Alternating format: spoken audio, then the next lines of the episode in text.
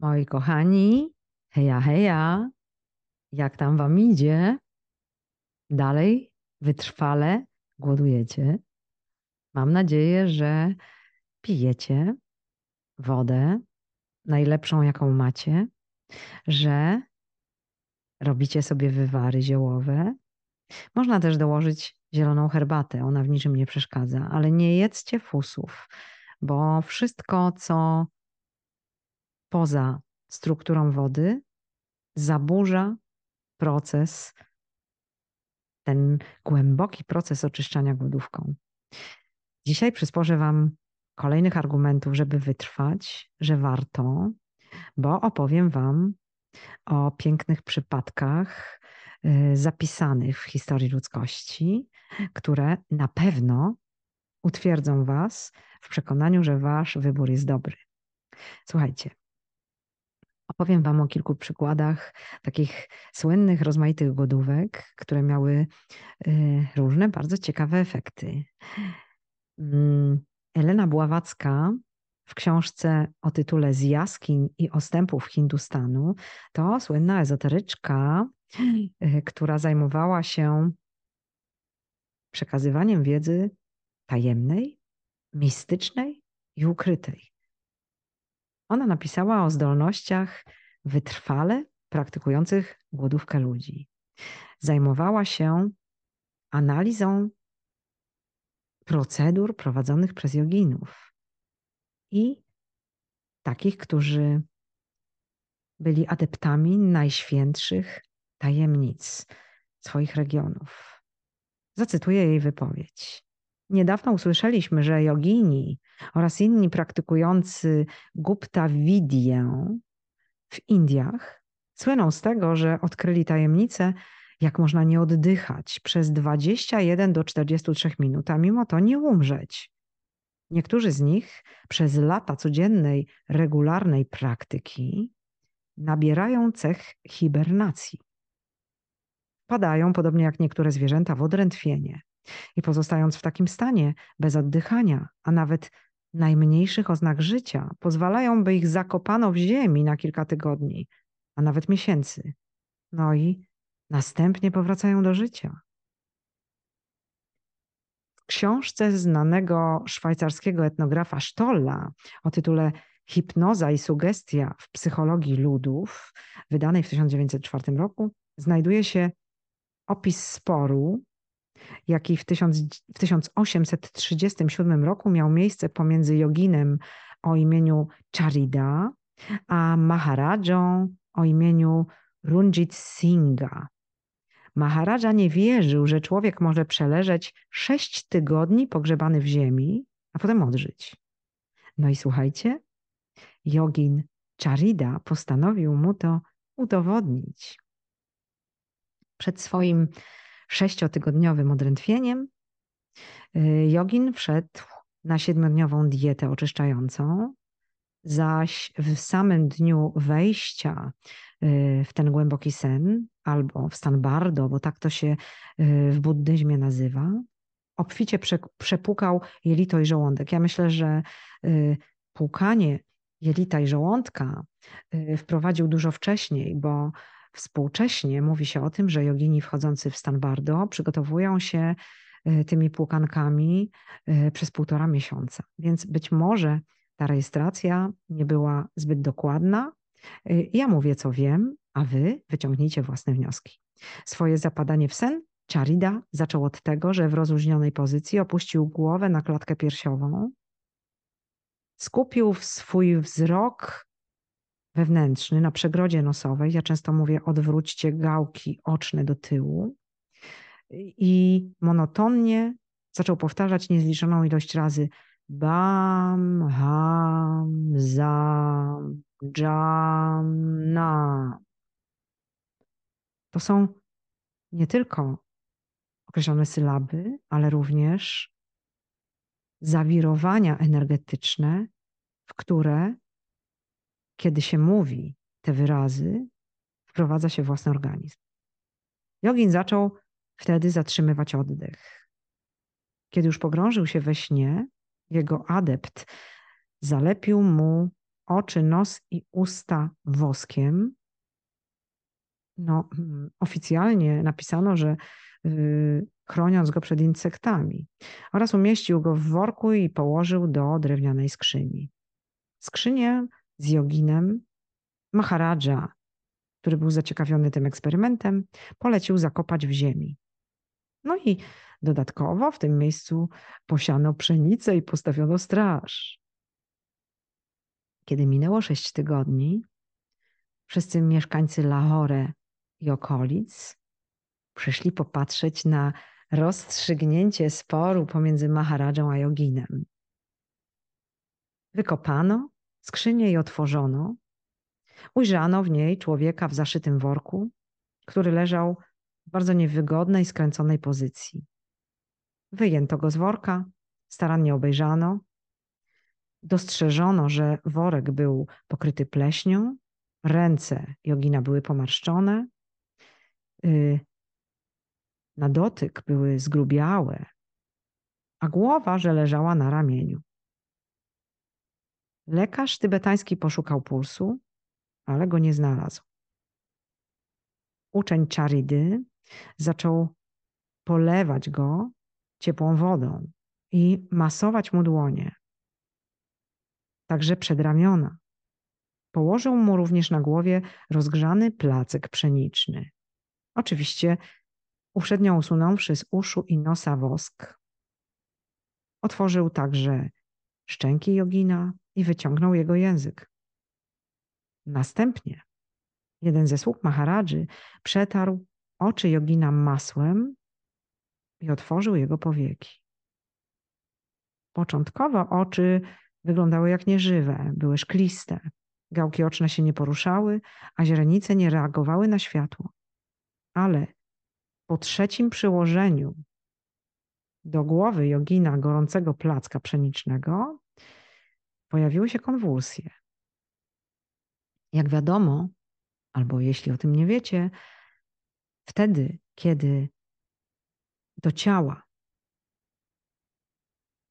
y, wstępuje, pojawia, wraca struktura polowa, wtedy właśnie pojawiają się drgawki. To często się dzieje, kiedy wraca się z out of body experience, tak? Musicie o tym wiedzieć, żeby się tego nie wystraszyć.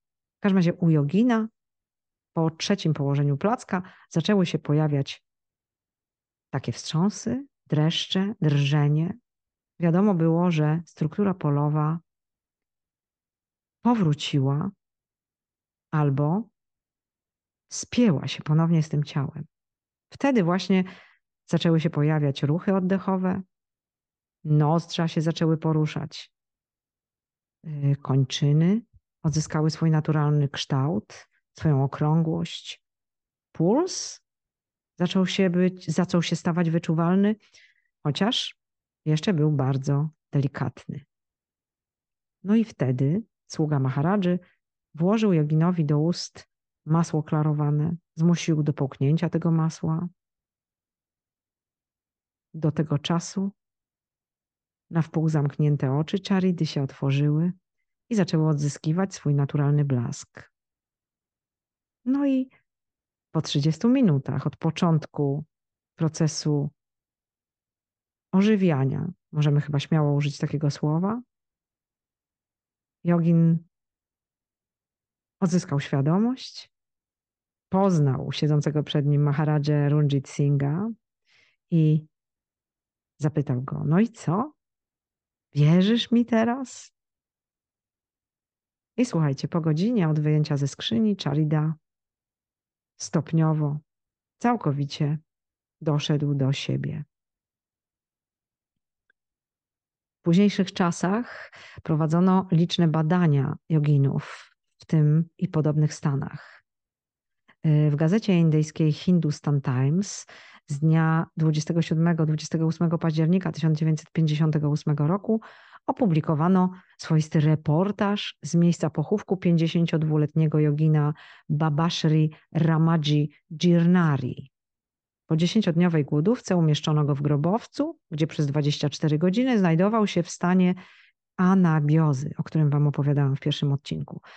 Wcześniej, w 1950 roku, z udziałem tego samego jogina, y, Ramadzi, przeprowadzono unikatowy eksperyment, który opisał lekarz indyjski Weikl w czasopiśmie Lancet. W Bombaju w obecności 10 tysięcy widzów jogin usiadł w wykopanym w ziemi grobie, który to następnie zamknięto hermetycznie cementem na 56 godzin. No i to nie wszystko, bo po tym czasie wnętrze grobowca zalano dodatkowo wodą i Babashri Ramadaji y, znajdował się pod wodą w anabiozie przez 6,5 godziny. Po czym w jednej z bombajskich klinik przywrócono go z powrotem do pewnej aktywności. Także słuchajcie, a jeśli mowa o nawiązaniu do natury i y, podobieństwach, no to y, możemy też opowiedzieć o bardzo długim śnie, który był obserwowany w dziejach ludzkości wielokrotnie. Słynnym przykładem jest y, egzemplum Amerykanki Patrycji Maguiry, która kiedy się dowiedziała o śmierci narzeczonego, nagle zaczęła ziewać, położyła się do łóżka w ślad za radami otoczenia i przespała, nie budząc się, ponad 18 lat. Nie muszę wam mówić, że nie była w tym czasie odżywiana dodatkowo. Norweszka Augustyna Langard spała od 1919 roku do 1941 roku. No i przez ten czas zupełnie się nie zmieniła. Kiedy się obudziła, zaczęła się za to bardzo szybko starzeć i po pięciu latach umarła. 20 lat z kolei przespała Nadjeżda Lebiedina z, Nie, z Dniepropietrowska. Obudziła się w dniu pogrzebu mamy swojej. Przez 8 miesięcy odzyskiwała aktywność ruchową. Wyglądała znacznie młodziej niż wskazywał jej wiek i się nie skarżyła na zdrowie. No i słuchajcie, niech mi ktoś powie, że tutaj nie chodzi o strukturę polową człowieka, że to nie matryca krystaliczna jest kanwą fizyczności. Bo gdyby tak nie było, takie przypadki nie byłyby możliwe, a one są udokumentowane, opisane, są prawdziwe. Możemy też powiedzieć kilka słów o kolejnym słynnym przypadku, o Teresie Newman, która się urodziła w 1898 roku, nomen omen w Wielki Piątek. Y, wskutek nieszczęśliwego wypadku, kiedy miała 20 lat, y, straciła wzrok i uległa paraliżowi. Modliła się do świętej Teresy z Lisieux.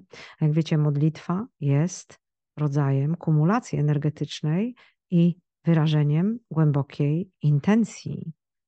No i w cudowny sposób w 23 roku, w 1923 roku odzyskała wzrok. No i w kolejnym kroku ustąpił paraliż kończyn. Od 1923 roku Teresa Newman całkowicie zrezygnowała z jedzenia i picia, z wyjątkiem codziennego spożywania niewielkiego święconego opłatka. No i od 26 roku w każdy piątek na jej ciele pojawiały się stygmaty. Yogananda to opisał. Y, już udokumentował życie 37-letniej Teresy Newman w książce Autobiografia Jogina. To jest słynna książka, możecie sobie ją wszędzie kupić, ona jest dostępna. Wydawała się o wiele młodsza, wyróżniała się prawdziwie dziecięcą świeżością i urokiem. Zdrowa rzeźka o zgrabnej figurze z różowymi policzkami. Oto święta, która nic nie je. Pani nic nie je? Nic, oprócz hostii codziennie o 6 rano. A jaka duża ta hostia? Cienka jak papier wielkości małej monety. Spożywam ją ze względu na jej świętość. Jeśli nie jest święcona, nie jestem w stanie jej zjeść. Oczywiście nie mogłaby pani przeżyć tylko tą hostią całe 12 lat. Ależ proszę pana, ja żyję Bożą światłością. Widzę, że jest pani świadoma, że energia wlewa się w pani ciało z eteru, ze słońca i z powietrza. Teresa, jestem taka szczęśliwa, kiedy słyszę, że rozumie Pan, kiedy słyszę, że rozumie Pan, jak ja żyję. Czy może Pani nauczyć innych, jak żyć bez jedzenia? To pytanie, jak gdyby ją zaszokowało. Nie mogę tego zrobić. Bóg by sobie tego nie życzył. Co tydzień, od północy z czwartku na piątek do południa w piątek, wszystkie rany czyli te stygmaty otwierają się i krwawią. Teresa traci 4,5 kg swojej zwykłej wagi, 55 kg. No słuchajcie, to jest najlepszy dowód, że stanem idealnym człowieka wcale nie jest napełnienie sobie wora do granic możliwości i że to nasze poznanie powinno iść znacznie dalej niż w weganizm. Uważam, że gdzieś tam w nas jest ten zaczyn życia światłem, zbliżenia się choćby do stanu roślin. Nie mówię tu o warzywach, o tym stwierdzeniu, którego wszyscy tak pejoratywnie używają. Ja bym była za tym, żebyśmy się wszyscy nauczyli przede wszystkim jeść mniej, głodować wtedy, kiedy słabniemy i przywracać równowagę własnemu systemowi polowemu wtedy, kiedy tego potrzebujemy, za sprawą kompletnego panowania nad sobą, własnymi myślami, intencjami i aktywnością. Wrócę jeszcze na chwilę do opowieści o Teresie, bo profesor Woods opowiedział o kilku przypadkach, jakie miały miejsce w obecności y, tej świętej. Często udawaliśmy się na wielodniowe wycieczki po całych Niemczech. To zdumiewający kontrast. Podczas gdy my jedliśmy trzy razy dziennie, Teresa nie jadła niczego. Pozostała świeża jak róża, której nie ma się zmęczenie, widoczne po nas, skutek wędrówki. Kiedy my jesteśmy głodni i myszkujemy po podmiejskich karczmach, ona się wesoło śmieje. Profesor dodał w swoich zapisach także kilka ciekawych szczegółów dotyczących fizjologii. Ponieważ nie przyjmuje ona żadnego jedzenia, jej żołądek się zmniejszył. Nie ma naturalnych wydzielin, ale gruczoły potowe funkcjonują. Jej skóra jest zawsze delikatna i jędrna. Z rozmowy z dwoma braćmi Teresy dowiedzieliśmy się, że święta śpi tylko godzinę lub dwie. Jest aktywna i pełna energii pomimo licznych ran na ciele. Posiada zdolność przenoszenia za pomocą modlitwy na swoje ciało chorób innych ludzi. Rezygnacja z jedzenia zaczęła się wtedy, kiedy modliła się, by choroba gardła pewnego młodego człowieka z jej parafii przeszła na jej własne gardło. Zmarła 18 września 1962 roku. Bardzo ciekawy przykład. Yy, możemy sobie dopowiedzieć w tym miejscu, że od piątego dnia głodówki ci wszyscy, którzy są na Orme, czyli na 13 monoatomowych platynowcach uwięzionych w żelu, możecie do tego wrócić, bo to nie jest jedzenie. To jest zupełnie inna substancja, czyli od szóstego dnia można wrócić na ormę. Dlatego, że świetlistość będzie buchać petardowo. No a ten świetny rytuał przejścia lub wielowymiarowości można odczuć właśnie na ormę, właśnie uprzednio głodując. Przypominam to tym, którzy jeszcze tego nie wiedzą. Dodam tu, że y, są też przypadki innych chrześcijańskich świętych, którzy żyli nie jedząc. Także to nie tylko jest współczesny bretarianizm, ale także wiele historycznych ludzkich losów. Y, Ludwina z Schiedam Elżbieta Renzi, Katarzyna ze Sieny, Dominik Lorykat, Aniela Sfoligno, y, święta Ludwika, święty Mikołaj z Flü, taki pustelnik z XV wieku.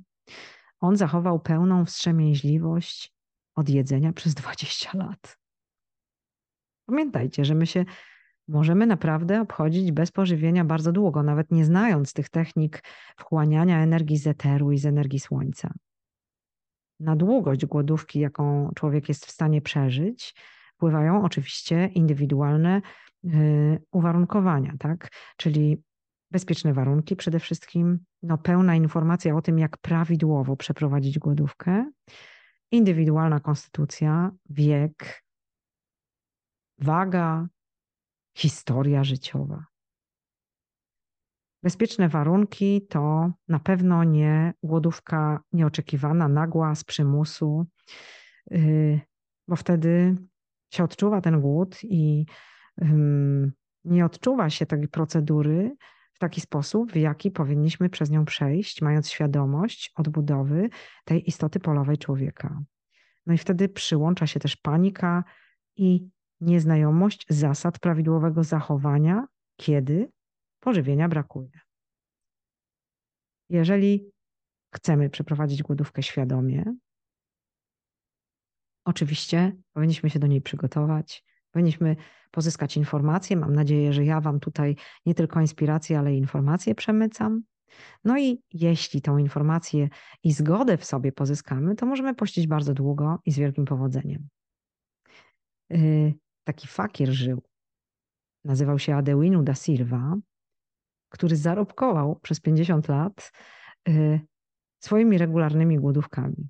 Przez 57 lat życia pościł łącznie 3 lata, a w 1969 roku pozostał bez jedzenia, y, bez jedzenia ciurkiem, czyli cięgiem, 111 dni.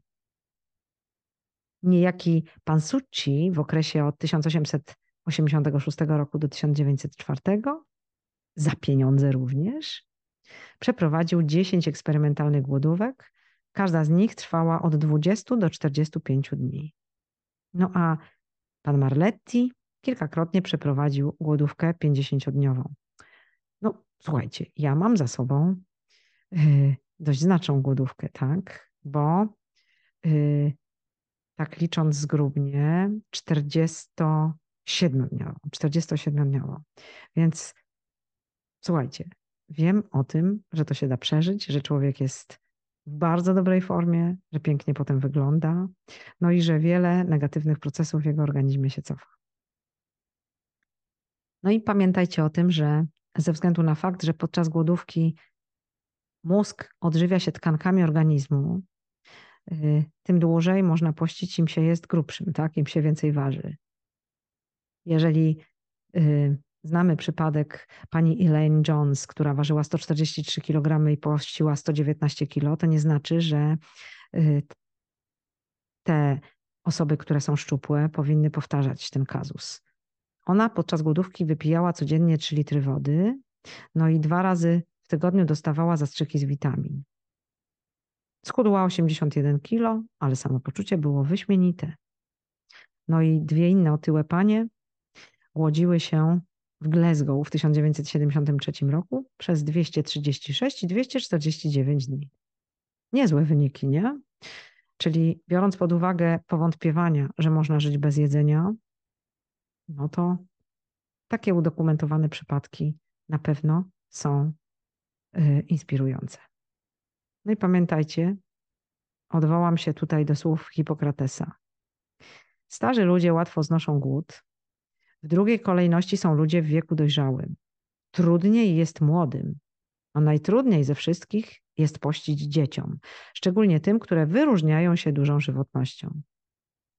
Jeśli ty, mój słuchaczu, widzisz te wszystkie przykłady i jesteś zainspirowany, pewnie zauważyłeś, że możesz się obejść bez jedzenia. Oczywiście Możesz nie tylko ograniczyć swoje porcje, jeść malutko, ale możesz także przejść na odżywianie endogenne i do ładowania się promieniami światła. Ja myślę, że na kolejny, na ten odcinek już wystarczy wiedzy. Za chwilę, już za niedługi czas, spotkamy się w kolejnym, czwartym odcinku. No i trzymajcie się, jeśli już zaczęliście. Ja cały czas głoduję razem z wami. Będę młodsza, świetlistsza. Mój organizm wysprząta wszystko to, co pojawiło się w jego przestrzeni za sprawą no, tych negatywnych aspektów cywilizacji, których trudno nam uniknąć, bo nie żyjemy w szklarni, nie żyjemy w kontrolowanym przez siebie środowisku.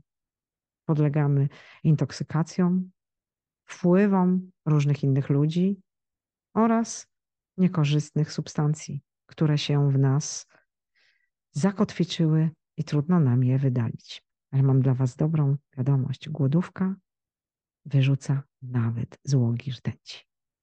Także kochani, Na razie kończę ten odcinek. W następnym opowiem więcej i więcej i więcej. Będzie ciekawie. To mogę Wam obiecać. Czuj duch. Spotykamy się na czacie.